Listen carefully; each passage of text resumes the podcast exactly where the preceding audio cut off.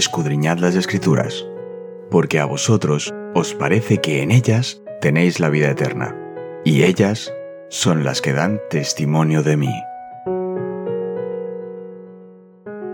Es momento de nuestro encuentro con Cristo.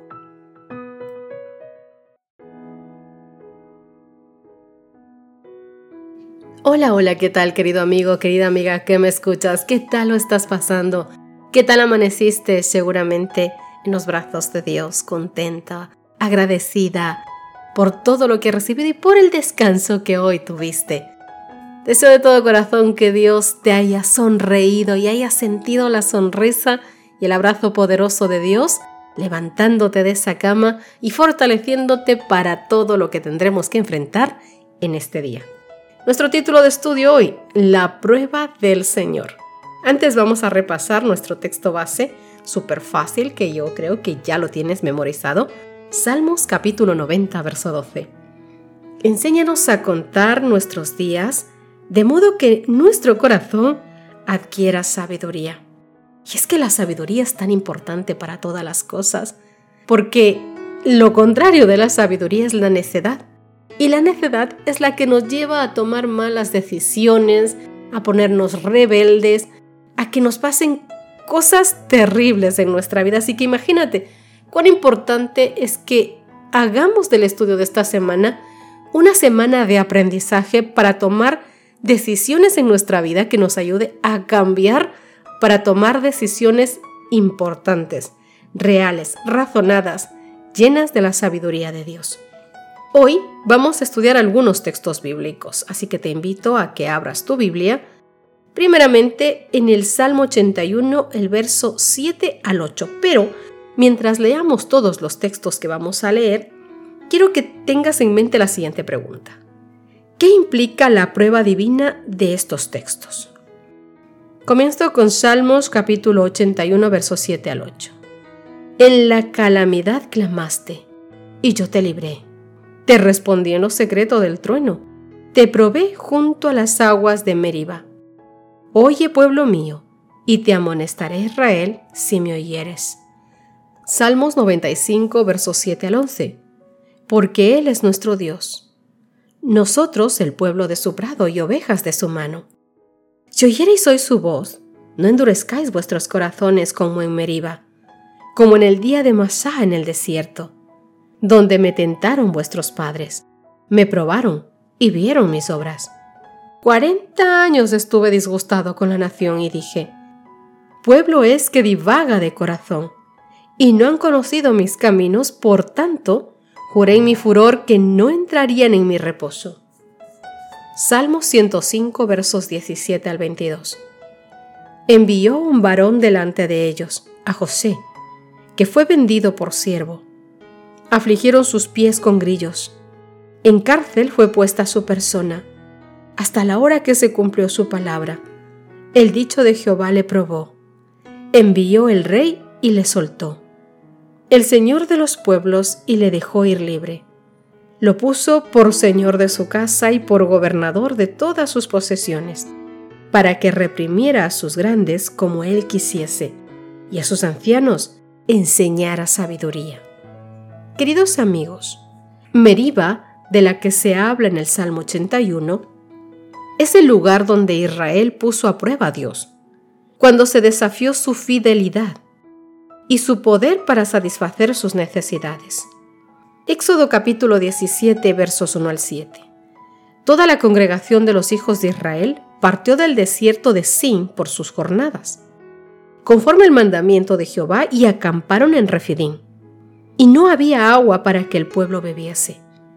Y altercó el pueblo con Moisés y dijeron, Danos agua para que bebamos. Y Moisés les dijo, ¿por qué altercáis conmigo? ¿Por qué tentáis a Jehová?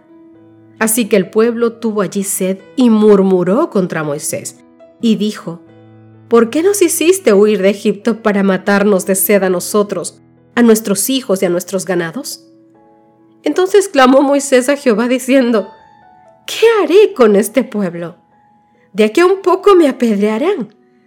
Y Jehová le dijo a Moisés, pasa delante del pueblo y toma contigo de los ancianos de Israel y toma también en tu mano tu vara con que golpeaste el río, y ve. He aquí que yo estaré delante de ti, allí sobre la peña en Oreb, y golpearás la peña, y saldrán de ella aguas, y beberá el pueblo. Y Moisés lo hizo así en presencia de los ancianos de Israel, y llamó el nombre de aquel lugar Masá y Meriba, por la rencilla de los hijos de Israel, porque tentaron a Jehová diciendo, ¿Está pues Jehová entre nosotros o no? El Salmo 95, versos 8 al 9 dice, No endurezcáis vuestro corazón como en Meriba, como en el día de Masá en el desierto, donde me tentaron vuestros padres y me probaron y vieron mis obras. Esto ya lo leímos. Te invito a que inviertas de manera interesante este acontecimiento, interpretándolo como el momento en que Dios puso a prueba a Israel. Y por su desobediencia y falta de confianza, el pueblo fracasó en la prueba de Dios. Salmos capítulo 81, verso 7 o verso 11 que hemos leído. Esto lo vimos en el Salmo 81, verso 7. Ahora vamos a ver qué nos dice en el verso 11 del Salmo 81. Pero mi pueblo no oyó mi voz, e Israel no me quiso a mí. ¿Sabéis? La referencia a Meriba transmite un doble mensaje. En primer lugar, el pueblo de Dios no debe repetir los errores de las generaciones pasadas. Al contrario, debe confiar en Dios y seguir su camino. Verso 13 del Salmo 81. Oh, si me hubiera oído mi pueblo, si en mis caminos hubieran dado Israel. Cada versículo ponlo a nombre tuyo, como que Él te estuviera hablando a ti, o tú a Él. En segundo lugar, mi querido amigo, aunque el pueblo fracasó en la prueba, Dios acudió en su rescate cuando estaban en apuros. Salmo 81, verso 7. La gracia salvadora de Dios en el pasado ofrece garantías a ti y a mí acerca de la gracia de Dios a todas las nuevas generaciones. El Salmo 105 muestra que las dificultades, querido amigo, fueron el medio que Dios usó para poner a prueba la confianza de José en la palabra de Dios acerca de su futuro. Génesis capítulo 37, los versos del 5 al 10. Y soñó José un sueño, y lo contó a sus hermanos, y ellos llegaron a aborrecerle más todavía. Y él les dijo, oíd ahora este sueño que he soñado. He aquí que atábamos manojos en medio del campo, y he aquí que mi manojo se levantaba y estaba derecho, y vuestros manojos estaban alrededor y se inclinaban al mío. Y le respondieron sus hermanos, ¿Reinarás tú sobre nosotros o te enseñorearás de nosotros? Y le aborrecieron aún más a causa de sus sueños y de sus palabras. Soñó aún otro sueño y lo contó a sus hermanos diciendo, He aquí que he soñado otro sueño He aquí que el sol, la luna y once estrellas se inclinaban a mí. Y lo contó su padre y a sus hermanos. Y su padre le reprendió y le dijo, ¿Qué sueño es este que soñaste? ¿Acaso vendremos yo y tu madre y tus hermanos a postrarnos en tierra ante ti? Salmo 105, verso 19 que leímos. Hasta la hora que se cumplió su palabra, el dicho de Jehová le probó. ¿Te das cuenta? La palabra hebrea, saraf, que significa probó, la del versículo 19, transmite el sentido de purgar, refinar o purificar.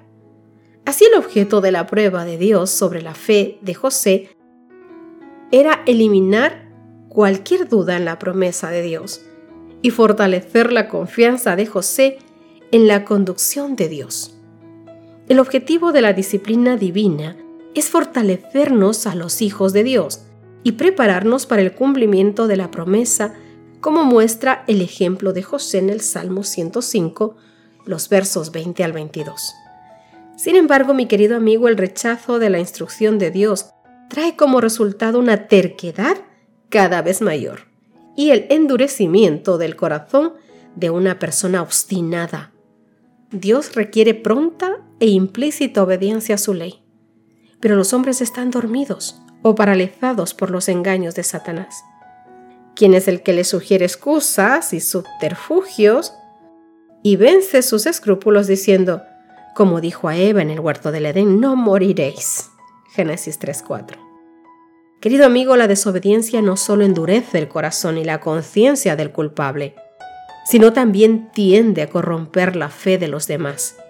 Lo que les parecía muy malo al principio, pierde gradualmente esta apariencia al estar constantemente delante de sus ojos, hasta que finalmente dudan de que sea realmente un pecado o que realmente esté mal. E inconscientemente caen en el mismo error, hasta que su corazón se endurece y ya no solamente hacen eso, sino que van yendo pasos más adelante, más degradación, más pecaminosidad, hasta ir totalmente en contra de Dios e incluso de renunciar a su nombre. Querido amigo, ¿cuál ha sido tu experiencia con la manera en la que el pecado ha endurecido tu corazón? ¿Cuál ha sido tu experiencia mientras has estado transigiendo con el pecado? ¿Qué le ha pasado a tu corazón? ¿Puedes hoy razonar si esto te ha ido endureciendo? ¿Por qué debería ese pensamiento llevarnos a la cruz, donde tú y yo podemos encontrar el poder para obedecer? ¿Sabéis? Espaciarse en la belleza, la bondad, la misericordia y el amor de Jesús nos fortalece las facultades mentales y morales. Y entre tanto que la mente se ejercita para hacer las obras de Cristo, para llegar a ser hijos obedientes habitualmente, preguntaréis, ¿es este el camino del Señor? Con cada cosa que hagamos, podremos preguntar también, ¿se agradará Jesús con lo que yo haga? ¿Con lo que voy a hacer? ¿Mi pensamiento está de acuerdo a Jesús? ¿Este proceder será para agrandarme a mí mismo o para agrandar a Jesús? Querido amigo, entonces cada alma recordará las palabras del Señor. Pusiste nuestros hierros a la luz de tu rostro. Muchos, muchos del pueblo de Dios necesitan efectuar un cambio radical en la tendencia de sus pensamientos y de sus acciones, si es que realmente desean agradar a Jesús porque nuestros pecados rara vez nos parecen tan terribles como lo son a la vista de Dios. Y muchos, muchos se han habituado a seguir una senda de pecado y sus corazones se han ido endureciendo bajo la influencia de Satanás. Sus pensamientos son cautivos por la mala influencia de éste. Pero cuando, con la fortaleza y gracia de Dios, se oponen con la voluntad a las tentaciones de Satanás, se aclara su mente, y el corazón y la conciencia al ser influidos por el Espíritu de Dios, se hacen sensibles y solamente entonces el pecado aparece tal como es, excesivamente pecaminoso. Y entonces es cuando realmente ven y comprenden los pecados secretos. Confesemos hoy nuestros pecados a Dios. Arrepentámonos de ellos y avergoncémonos de ellos. Y vayamos hacia la luz, a la luz del Señor, para que Él pueda perdonarnos nuestros pecados y limpiarnos. Ora conmigo. Papito Dios que estás en los cielos, a tus pies venimos tal como somos, llenos de inmundicia, Señor, para que tú nos limpies de todo mal. Perdona todo lo que somos, todo el daño que te hemos hecho. Ayúdanos a darnos cuenta y que no endurezcamos nuestros corazones, que no se vuelvan necios de tal manera que no podamos ver la verdad que está frente a nuestras narices. Oh Dios, ten misericordia de nosotros. Ten misericordia de tu pueblo que se vuelve ciego, que está desnudo y que no es capaz de ver, Dios mío, la salvación delante de ti. Por favor, toca nuestros corazones. Límpianos con hisopo. Haznos más blancos que la nieve. Y que tus ideales, que tus sueños los propósitos que tú tienes para cada uno de nosotros, Papá Dios, se cumplan por amor a tu nombre. Te rogamos esto en el nombre bendito de Cristo Jesús. Amén y amén. Que Dios te bendiga, mi querido amigo. Que Dios ponga su mirada en ti. Que Dios te bendiga y que te guarde. Y que amanezca en tu vida. Y que reine tu corazón y tu cerebro. Dios te bendiga. Nos encontramos mañana. Gracias por acompañarnos. Te recordamos que nos encontramos en redes sociales. Estamos en Facebook, Twitter e Instagram como Ministerio Evangelike. También puedes visitar nuestro sitio web www.evangelike.com.